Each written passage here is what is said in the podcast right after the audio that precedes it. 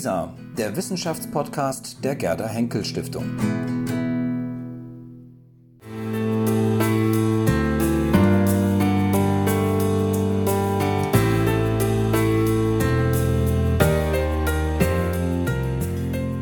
Distinguished speakers, dear colleagues, ladies and gentlemen, in my capacity as president of the Berlin Brandenburg Academy of Sciences and Humanities, I am pleased and honored to welcome you here in Berlin to the symposium Sustainable Development Goals Good Health for All. We are here at the Gendarmenmarkt, one of the most beautiful squares in Berlin, with a history I could talk about for hours. Let me just mention that on September 14, 1769, almost exactly 250 years ago, Alexander von Humboldt was born at this particular location. Not in this building, though, which was constructed in 1903 as the main office of the Prussian States Bank. From its foundation in 1700, our academy has been a place where eminent scientists from all disciplines and nations were gathering and debating not only about sciences and humanities, but also about politics and the society. Topics related to medicine and medical developments have a long tradition at our academy. From ancient medical texts in Greek and Latin, such as the Corpus Medicorum Graecorum Latinarum or Galen of Pergamum, the transmission, interpretation, and completion of ancient medicine, to interdisciplinary research groups like the completed project Gesundheitsstandards, which, which, ran from 1999 to 2003, and the probably well known Gene Technology Report that started in 2001. Uh, we have a long list of projects that were run at our academy and are still running. Today's scientific symposium is organized by our latest interdisciplinary research group with the name Zukunft der Medizin, Gesundheit für alle in cooperation with the World Health Summit. The interdisciplinary research group, The Future of Medicine, Good Health for All at our academy, addresses crucial topics for the future of medicine, such as global health and public health, as well as health preservation. The research group will monitor the advancements, the medical implications, and the clinical applications of scientific progress within the field of medicine. Furthermore, it brings into focus the importance of disease prevention. The research group's goal is to issue independent recommendations to the public, media, research institutions, and politics. The third of the 17 Sustainable Development Goals of the United Nations demands good health and well being for people, ensure healthy lives, and promote well being for all at all ages. Today's event picks up this major topic. It intends to discuss with politicians, the public, and expert audience and health specialists the impact and importance of the Sustainable Development Goals and their connection with next generation biomedical research topics, concepts, and strategies. So it's perfectly in line with the history of high quality research and the transfer of knowledge at our academy and many of our current activities. Detlev Ganten, the main initi initiator of this symposium and member of our academy, will give you further insights into the goal of our interdisciplinary research group and today's symposium. Ladies and gentlemen, I'm looking forward to a highly interesting symposium and wish you a successful meeting here in Berlin. And of course, I hope you will have a pleasant stay at our academy. Thank you. First of all, thanks to the uh, president of the Berlin Brandenburg Academy, Martin Grötschel, uh, to welcome us here early in the morning. And uh, for a president of the Academy, there are many greetings to do, and uh, we appreciate that you take your time to come to us. Uh, I thought you would say a little bit more about the Academy. Let me tell you that this, no, I won't. I, I won't. Academies in Germany are extremely complicated. This has been the Prussian Academy, now the Berlin Brandenburg Academy, and of course we have the National Academy, the Leopoldina, and they all work closely together in full harmony. and uh, having a uh, interdisciplinary group uh, established in the academy is not an easy task. And actually, this group was prepared for almost two years, and there were various interests. What is more important? Is it digitalization? Is it evolution? Is it uh, precision medicine? There are so many things uh, which are important the, for the future of medicine. And then we decided we just take the very general term, the future of medicine, then we don't have to decide in the very beginning what is the part of future of medicine. But one point was, one, was complete consensus. The future of medicine is health for all. It's not health for you know, selected people who can afford health and that kind of thing.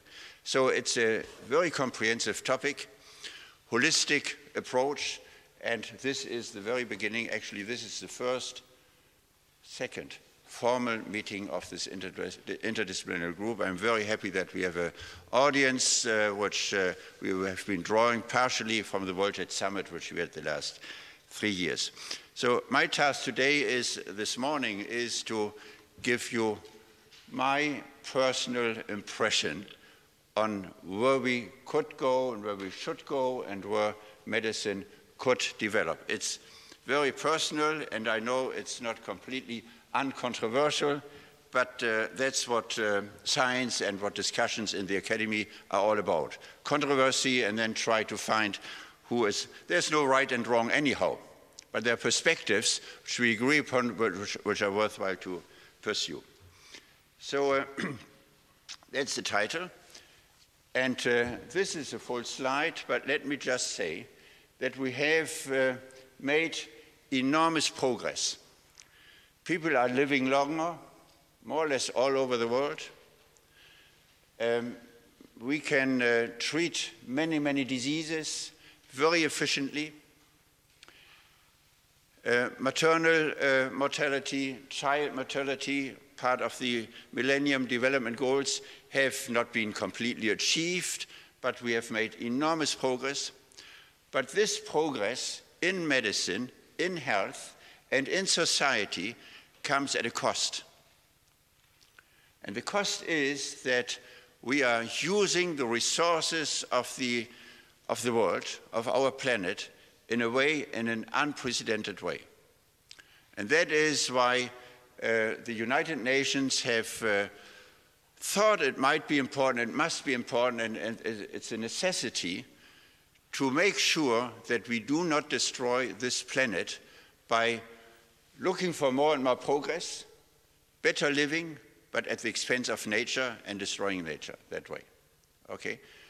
So we have to find a combination of that. And that is what we, are, uh, what we have to think about. So kind of uh, find a harmony between, between uh, progress, better health, easier and better and richer living, and saving the planet.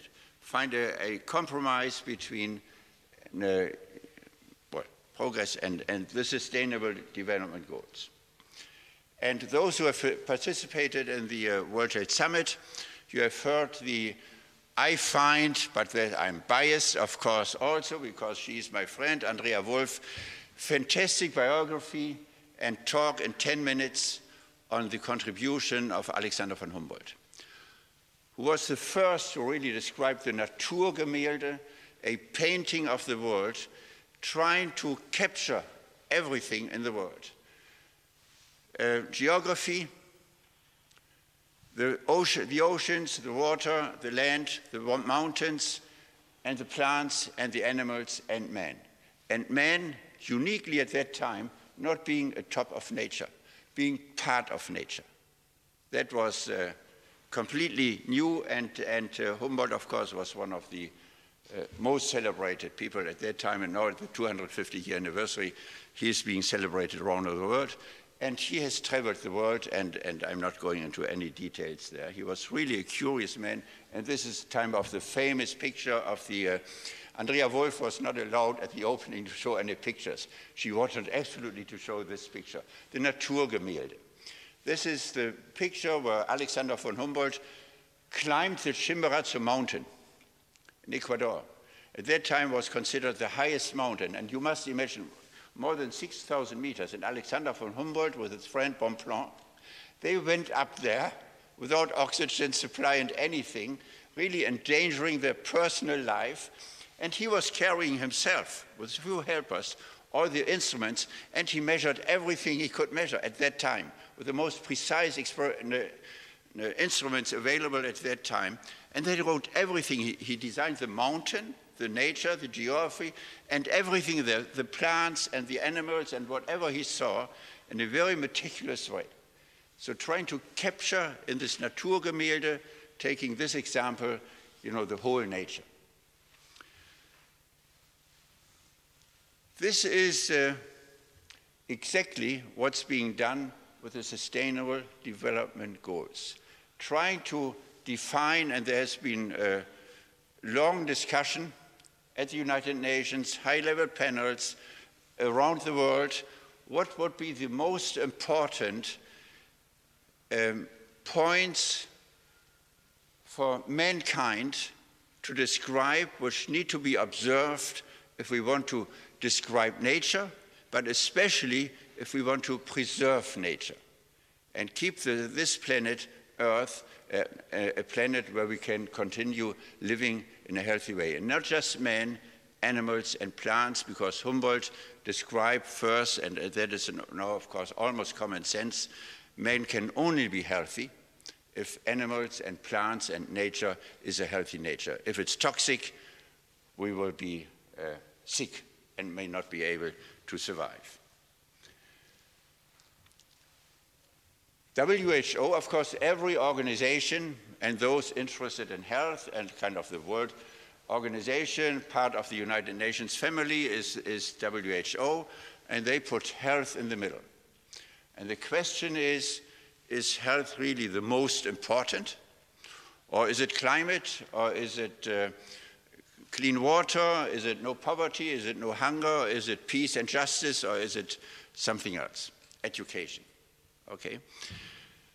Our view is, my personal view is, if we as, as the people ask society, what do you consider the most important? Some people may say it's, it's education, and they're not wrong. Some people may say it's uh, air pollution, and they are not wrong. But if it comes to you know, the personal decision, if you get 60, 70, 80, and you say, ask, what is for you, or well, the most important, it's personal health, it's well-being, it's the health of the beloved ones, your family, your friends, and society. So I'm not claiming that health is the most important, but health is a fantastic entry factor into areas of concern where people in the beginning might not consider that that important for themselves because it's far away. Pollution is uh, not here on the Gendarmenmarkt, you know, it's, it's far away. Berlin is not a big city. Berlin is a village. If you walk around, there, you know, there are a few, very few high-rise buildings, but it's, it's not a mega city. Okay, so urbanization is not a real problem, actually not in Germany because we don't have these mega cities because we are so decentralized. Okay, so health can be considered one of the important entry points and it's important for no poverty, no, no hunger, no education, gender equality and whatever you have health is part of the system. And, and uh, now these sustainable development goals can be divided up in various uh, categories. And you're completely free, and everybody's free to divide them up what, what he finds are categories of his interest. Categories for the evolution of life, and Randolph Nesse will talk about that are how is, how, are, how is life determined and how did life come about? It's of course a question of the biology and here about Charles Darwin and the origin of species. That is a, a biological question and we are kind of uh, uh, people running around under our skin with complex biology. But of course, the environment is important, and without adapting to the environment, that was one of the contributions of, of Charles Darwin, of course. We hear more about that. Uh, without the environment, if our biology is not adapted to, to an environment, uh, we will not survive. Very easy so. There's some kind of adaptation possible. And our lifestyle kind of combines this biology with the environment. If a, a, fish who doesn't swim will not survive, okay? And you can take other examples. So that's a possibility. And then we kind of can sort these various 17 sustainable development goals and you can discuss is it biology or is it lifestyle or is it environment? There's interaction but you can divide it up. I'm not going into de detail there. And then you have kind of an argument a rational argument that indeed if you have health in the center of the sdgs you can have the categories of looking at the biology more specifically looking at the lifestyle more specifically and look at the environment more spe specifically as far as it concerned, concerns health. The other factors which are, of course, as I mentioned, important. Now we come to the other part. So these were the sustainable development goals. The other part is really the biology, and biology is making medical research, biological research is making enormous progress and ever faster. Uh, Classically, health and disease, the patient would decide. You know, if he has something, some organ doesn't function, he feels it, he has pain or whatever, he goes to the doctor. It's the heart, or it's the kidney, or it's the liver, or sometimes the brain, if he feels it. Okay, so it was a, the organ system which was dominating for a long time. We were discussing a person who uh, was a little bit younger than Alexander von Humboldt, but they were uh, knowing each other actually was Rudolf Virchow here in Berlin, but there were others, of course, um, who described the cell as the origin of life. And he developed cell pathology, the view on the cell as the origin of, of, of biology. And, and the, you know, the whole area of cell biology, molecular biology, emerged from that. And now, of course, we are deep in digger and digger, and we have the genomic and metabolomic and proteomic view on, on the cell. And they all interact. The cells interact, the intracellular components interact. They, of course, form the organs, and the organs form the body, and everything is a network. We heard from Alexander von Humboldt when, when you know, the, you know in, in nature, interaction is everything was kind of the slogan. And in the body itself, it's also interaction is everything. There's no cell independent of the other. There's no system, no gene, no protein, no, no metabolic um, part of the, of the system independent of the other. And we can, with high throughput methodologies and precision medicine, we can now really define these so-called biomarkers of normal function, of abnormal pathological function, at the cellular level, at the organ level, and at the whole body level. Some people call it the network medicine, and we de de define patterns of health and we define patterns of disease. Some call it systems biology, and some call it, you know, the names are, uh, names are Schall and Rauch, as we say. And now the challenge is to bring this together, bring this macroscopic world and the, the biology and the advances in human biology, if we, we are concerned about health and disease uh, in man, together. And uh, the unifying categories are our biology, our lifestyle, and the environment. Our biology we can do very little about. We can do some exercise, but very important, of course, is the lifestyle. Do we have a healthy lifestyle? We'll discuss that. And very important, of course, and that was something which we were discussing at the World Health Summit a lot, and uh, the environment. What do we do with the environment? Do we destroy our environment and make it toxic, have a toxic footprint? I want to give you one example of uh, how these are linked, and this is the last Nobel Prize. The Nobel Prize was given to uh, Greg Semenza, Sir Ratcliffe, and, and Kaelin on the use of oxygen. And Greg Semenza actually good friend of mine. I invited him right away when we got the Charité always sits in front of the TV screen when on the first Monday in October the Nobel Prize in, in Biology and Medicine is being uh, given out. And uh, once I, we had the result, he deserved it really, but you never know who gets it. There are many people who deserve it, some get it. I am asked him to the World Health Summit, was too short. He already went to Shanghai, and, and uh, so this time was taken, but he'll come next, next year. So uh, what this means is uh, he, they, they worked on very molecular mechanisms, which some of you may not have heard about, about which was HIF1 alpha, uh, a uh, transcription factor which uh, enhances the synthesis of erythropoietin, which then produces more red uh, blood cells and they transport oxygen to all the parts of the body.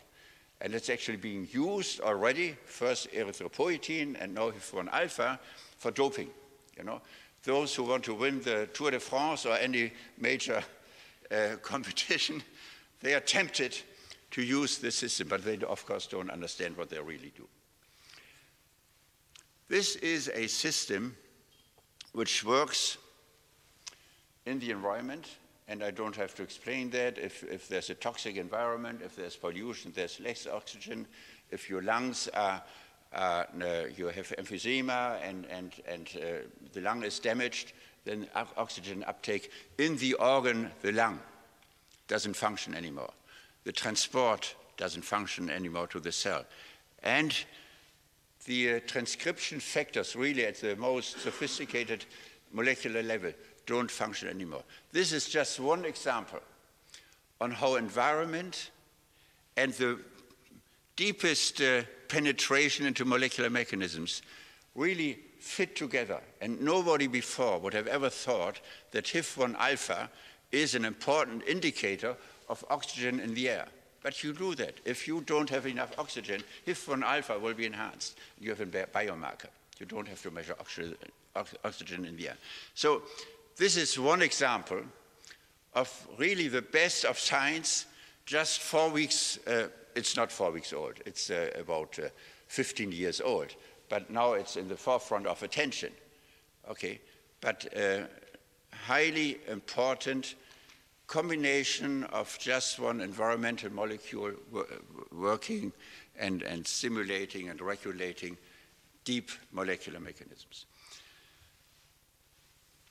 So,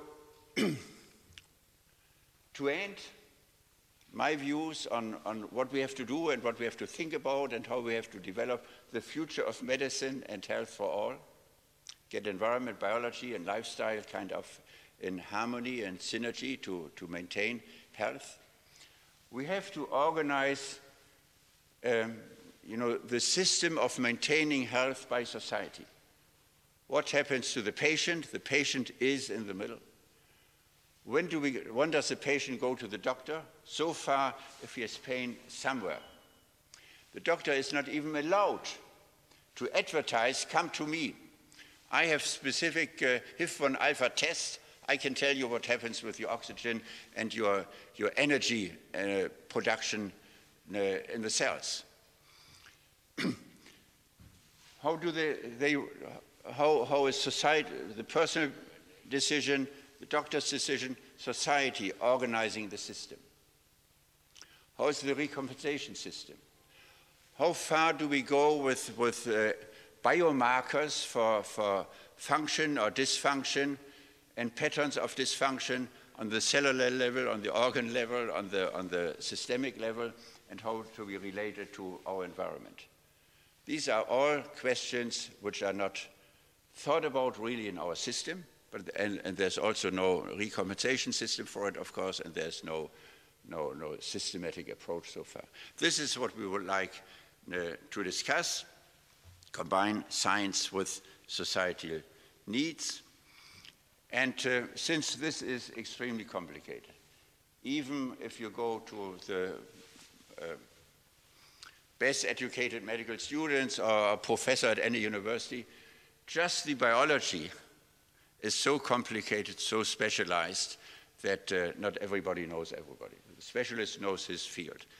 The general practitioner doesn't know the basic science anymore because it's going so fast. Okay, the same is true for uh, environment. It's so complex, you know, just, look at the climate uh, session and uh, cli climate discussion, and there are people who uh, find arguments that they say, you know, the climate is not that important as some people say it is.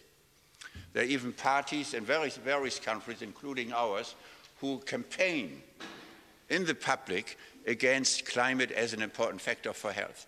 If we would tell them, you are arguing, you are not arguing climate, you are arguing the health of your people, of your, your the electorate, they would not do that. So if we were to have compelling arguments and see we can really relate that, you know, they will never campaign and win an election campaign against health. This is one of the reasons why health is an important entry factor to all these, all these uh, discussions. So the problem of the future is coping with complexity. At the level of specialty, those who deep dig into molecular mechanisms, those who look at the SDGs and the interactions, how do we, how do we understand it ourselves? How do we use digital means and new artificial intelligence to kind of have the right paradigms, algorithm to, to sort it out in a way that we understand it and that we can, can prove it and, and, and test it. So coping with complexity is a challenge, and this can only be done by simplification, can be done by intuition, can be done by formulas, it can be done by icons, it can be done by things like the Naturgemälde. Okay? So we have to find a simple means to describe a comprehensive situation. This is uh, kind of my message, and this is uh, the sign. Some of you have it on. I have another one here. This is uh, not the uh, Sustainable Development Goals, that's the M8 Alliance. That's a network of, of uh, academies and, and uh, academic health centers trying to work on the system, actually the scientific backbone and the think tank of the, of the World Health Summit. And you don't even, even have to know what is goal 1, 2, 3, 13, 16, and 17. It's important that 17 is good partnership for the goals. If you know that, if you remember that, okay, then you will be partner for the other ones, independently of its partner for one, two, or three. 13 is climate. Okay, so this is the message. Let's try to find out. And uh, now the rest is, is uh, fast. We have this think tank to think about health, and we have the World Health Summit. Now we know that we cannot do it alone. We have to have politics, we have to have civil society, we have to have the private sector, we have to have industry. This is easily said, but including, just as an example, industry, you know, people say, of course, industry has different interests than just uh, health of the people. You know, they want to make money. Politicians want to win elections, elections and four-year terms, if they're lucky. In some countries, elections are faster one after the other. So, uh, you know, all these partners are not easy, but we have to have them on board if we want to be successful, and that's what we try with the World Health Summit. And also, it's different in different countries, in different regions of the world. We have been meeting with the World Health Summit in Berlin, and we do that every year, but we go around the world. And having a World Health Summit in uh, Canada, or in Sao Paulo, or in Singapore, or in Kyoto, or next year, uh, last year we were in Iran, next year we will go, to Africa. There will be completely different views and different summits, different organizations coming together with different priorities, and that is important. The culture of the region is important about the attitudes which uh, we are confronted with and we have to deal with. And there, you know, there is no superiority or inferiority of one culture to the other. We have to take each other serious. That's the point. It's easily said again, but it's not easily done. And uh, of course, one important point is uh, the final decisions, hopefully, are taken by the politicians we elect. So we have to be strong in agenda setting.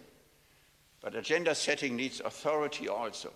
And we have been successful, not we, you know, science, academia has been successful And if I say so, here in this country and not far away from the Chancellery, without Chancellor Merkel, actually, who really takes it to her heart, and we have heard yesterday a very close collaboration with Japan. These were the two countries which really helped to put health on the agenda of the G8, G7, G20 uh, heads of state meetings, and they are so important. United Nations is also important, but it's uh, so diverse with respect to culture and all that kind of thing, and also efficiency of their decisions that uh, you need different levels. Okay, so this again is complexity, but but it's uh, it's important. That's uh, kind of my introduction, and now we'll hear, you know, in the course of the day, various parts of this complex system, and uh, I have to look at the program now. uh, Roopa Dhatt will be the happy chair. Roopa Dhatt is uh, uh, trained as a medical doctor, practitioner actually, but a strong activist for gender equality. And uh, that's another point which you may raise in the discussion. And you are uh, chairing the session and then calling about the first speaker, which I'm not disclosing today, but he'll talk about Alex Harris from the Wellcome Trust We will talk about the first part of my talk, the Sustainable Development Goals. Thank you very much.